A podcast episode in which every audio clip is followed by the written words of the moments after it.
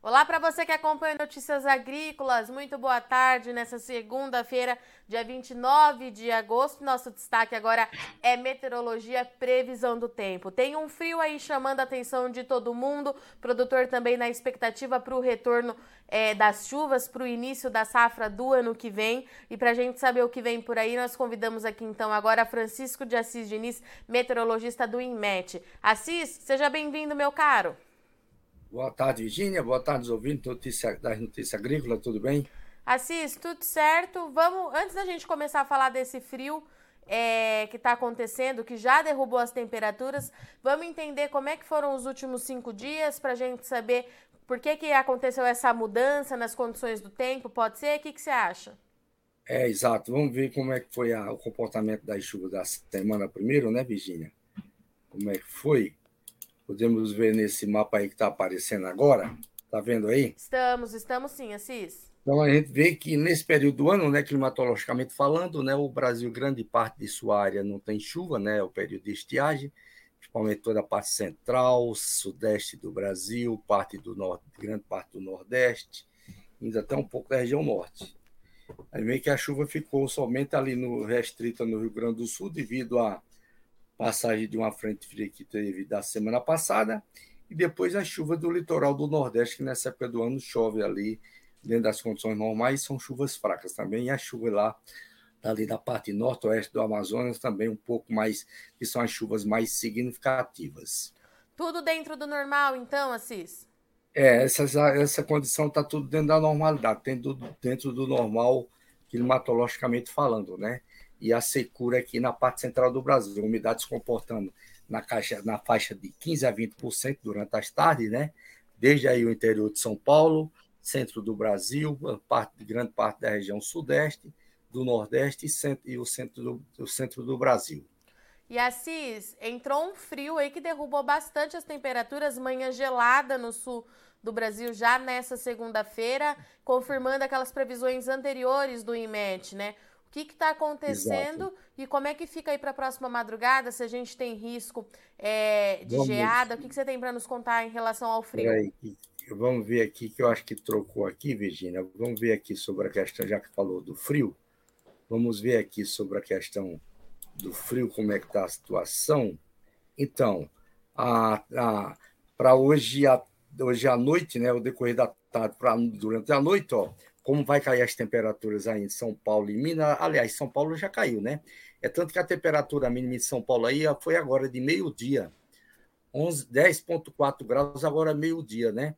E a temperatura agora à tarde não deve passar de doze, treze graus, ficar nessa faixa, né? Então veja que o frio já está de uma maneira bem ativa, forte aí, pegando a Grande São Paulo, Rio de Janeiro, região do Café de Minas, vai cair bastante as temperaturas também no decorrer da madrugada de amanhã, mas sem risco de geada. Depois, se a gente for dar um pulo aqui, a gente vê que o frio avança, ó, pegando toda a parte norte de Minas, chega na Bahia, onde essas temperaturas devem dar queda de temperatura de cinco graus ali no norte de Minas, na parte sul, sudoeste da Bahia. Para essa época do ano é frio fazendo lá na região, né? Então é novidade chegando esse frio lá para a população naquela região que não, não é, vamos dizer assim, normal chegar o frio assim já ao final de... quase final de inverno. E quando a gente fala em geada, é, Assis, a gente tem risco para alguma área de produção agrícola? Como é que fica a próxima madrugada? Não tem, tem risco de geada, sim, só para Rio Grande do Sul, Santa Catarina, né? Deixa eu ver se eu abro aqui rapidinho o mapa de geada para a gente ver, Virgínia. Mas, como a gente mostra nesse, nesse mapa aqui, né? A queda de temperatura entre hoje à noite e amanhã na parte sudeste de Minas, mas são queda de temperatura aí na faixa de dez graus, doze, se as temperaturas estão na faixa aí de, de dezesseis, dezoito graus de mínima, né? Então vai ficar em torno de cinco graus, a mínima seis, não deve ter risco de, de geada lá na região. Acho que está demorando aqui abrir esse de geada, vamos ver aqui, deixa eu abrir aqui rapidinho, para a gente ver o mapa da condição de geada para amanhã. Amanhã é esse aqui. Amanhã é esse aqui. Não tá, fica bem bom assim, né? Mas é o jeito. Vamos ver se eu diminuo ele aqui. Não diminui, não. Está vendo aí, Virgínia? Estamos, estamos sim, Assis. Então, nessas áreas em amarelo, né, é onde tem a formação de condição de uma geada um pouco mais assim, quase moderada. E as áreas em verde, em verde, né, escuro, são condições de área de geada mais fraca, né? Então, a gente vê que o Rio Grande do Sul e grande parte de Santa Catarina aqui está pegando, né? Então, está com condições de geadas para essa madrugada de terça-feira, para amanhã, né? E para o Paraná, intensidade fraca, Cis, é isso? O Paraná quase não chega, né? Está chegando ah. ali no extremo sul do Paraná, com a divisa de Santa Catarina, de uma geada de maneira fraca, né? Mas quase não chega, não. Tá. E para quarta-feira, Cis, a gente consegue ver um pouquinho mais adiante? Quarta-feira, praticamente, ela não tem mais essa, essa condição, né? Vamos ver aqui. Quarta-feira... Oh, peraí. Quarta-feira... Essa aqui, então já descarta mais, né? Dá uma pequena probabilidade, assim, mais fraco, né? Ali no sudeste, sul de Minas, mas aqui é nas serras mais altas, né? Pegando ali entre é, a região de, de Camandu, Camanducaia, né? Região ali quase indo para a Serra de, de São Paulo também, e algumas áreas aqui, ó, do sudeste de É, Planalto Sul de Santa Catarina, com o Nordeste do Rio Grande do Sul, que pode ter alguma geada fraca. Assis, então esse frio, pelo que eu estou entendendo, é, ele é bem rápido. A partir de quarta, as temperaturas já começam a subir, é isso mesmo? É, exato. Até quarta-feira está o efeito dele ainda na região sul e na região sudeste, né? A gente vê aqui que ele está avançando, né? Naquele outro mapa que a gente viu aqui, Virgínia, do mapa da tendência de temperatura, que ele vai avançando, né? Onde foi? Nesse aqui. Então, aqui amanhã, ó, ele avança para Minas Gerais e aqui as temperaturas vai ficando estável, então já vai aumentando aqui na região sul, né? Um pouco, né? Já vai de, dando, enfraquecendo o frio aqui na região sul. E tem nova rodada de chuva prevista, Cis? Em termos de chuva, vamos ver aqui, em termos de precipitação, a, a gente tem aqui a, chuva, a próxima chuva chegando aqui lá pelo dia... É, chegando no Rio Grande do Sul, né? Vamos ver aqui é para quinta-feira, né? Aqui é quinta-feira, começa chegando a, a chuva aqui no Rio Grande do Sul e na sexta-feira ela avança e já pega mais ali, todo, praticamente toda a região sul do Brasil, né? Mas vê que quando vai chegando no norte de Paraná e São Paulo, ela vai enfraquecendo, essa chuva vai enfraquecendo, né? Na proporção que vai subindo para o norte do Paraná e São Paulo. Depois ela vai correndo para o oceano, já vai enfraquecendo, chega lá em São Paulo, aos ventos empurra para o oceano. Então, então vai... Assis, vou pedir para você repetir, por gentileza. Essa chuva na quinta-feira, ela começa a chegar no Rio Grande do Sul, ela chega até São Paulo, mas não avança mais que isso. É, na quinta-feira começa no Rio Grande do Sul, na sexta-feira avança toda a região sul do Brasil, aí chega até no sudeste de São Paulo, ali na parte meio centro, meio sul, né? Depois avança pelo oceano, vai pegando o oceano, o leste de São Paulo, deve ter algumas chuvas isoladas lá para o interior de São Paulo, ali na região de Assis, para é, região dali do é, Paranapanema, indo quase até Marilhas, ali também com algumas chuvas isoladas, depois ali Piracicaba, Sorocaba, também dando algumas chuvas isoladas naquelas regiões. Assis, então não é uma chuva que leva alívio ali, principalmente naquelas regiões do centro-oeste, é, que você disse anteriormente que está com, ba- com a umidade bem baixa, é, tempo muito seco, não é essa chuva ainda? No centro-oeste não chega ainda não, né? E ali no sudeste, na, no sul de Minas, no café chega de uma maneira fraca, de maneira isolada. Essa ainda não chega no sudeste não. Depois, na outra semana, né? Isso aqui é no início das, do mês, né? Depois dela, rapidinho, vai vir outro, formar outro sistema frontal aqui na Argentina com o Rio Grande do Sul. Aí a outra que deve chegar aqui, mas com condições de chuva, né? Talvez não seja nem, nem formou de outra frente. Talvez ela vá organizar uma convergência de umidade aqui. Vamos ver pela frente aqui o que vai acontecer. Vamos ver aqui, dar um pulo aqui. É, deixa eu ver aqui. Vamos ver na, depois andando pela frente. Então, começa descendo algumas convergências de umidade que deve pegar pelo centro do Brasil, aqui descendo ali do Pará, com a frente e o resto da frente fria que está ali entre o Espírito Santo e Minas, né? deve trazer alguma convergência de umidade, dando alguma condição de chuva. Aí começa se formando aqui, ó, algumas coisas se formando ali, uma, uma convergência de umidade ali se formando entre a região sul e São Paulo. Deve se formar outra frente fria aqui, mais ou menos, formando aqui na região sul. E aí vai dando uma força aí para interagir com a umidade descendo aqui da Amazônia, alguma coisa descendo. Já vê que começa mudando, né?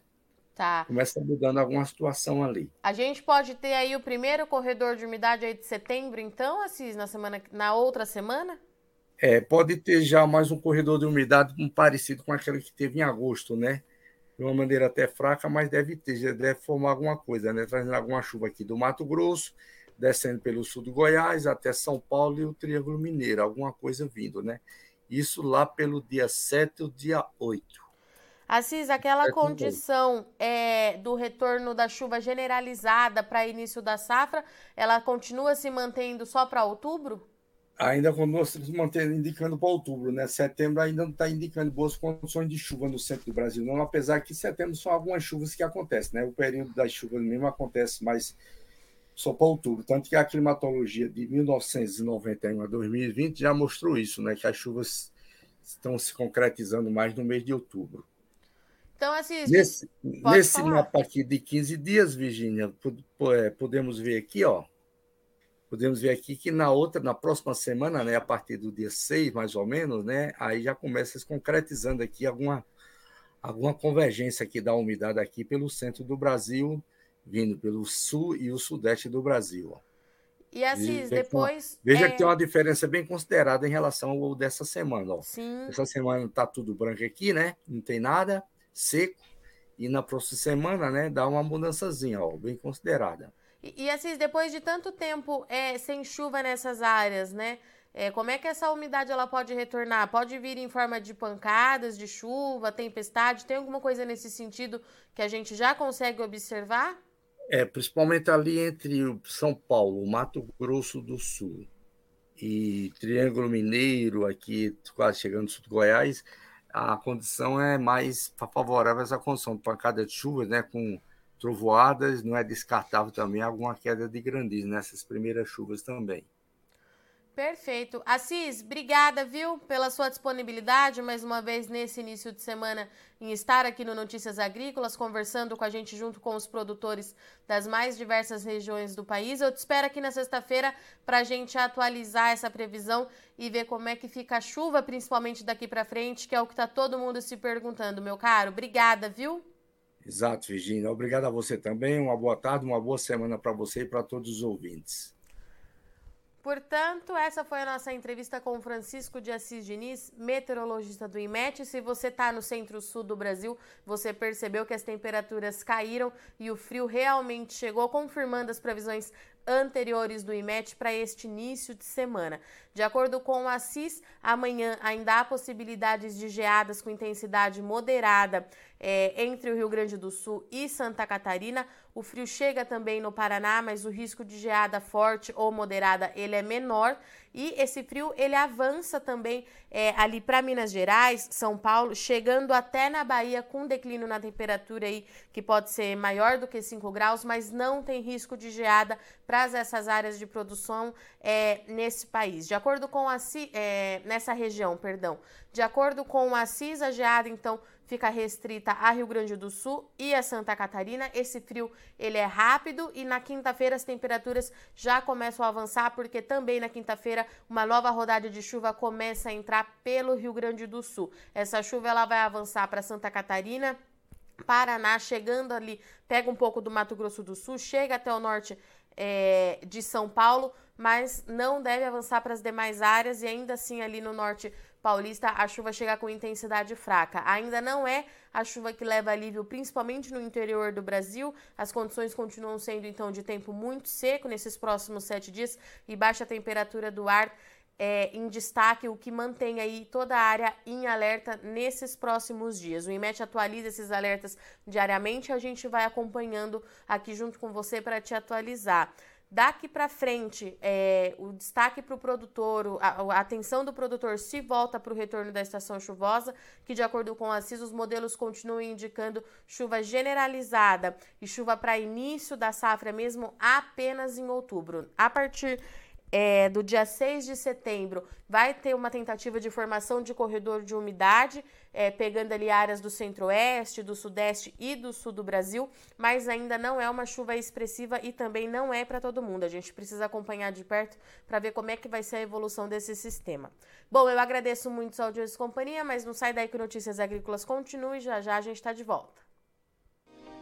Se inscreva em nossas mídias sociais. No Facebook, Notícias Agrícolas. No Instagram, arroba Notícias Agrícolas. E em nosso Twitter, arroba Norteagri. E para não perder nenhum vídeo, não se esqueça de nos acompanhar no YouTube e na Twitch, Notícias Agrícolas Oficial.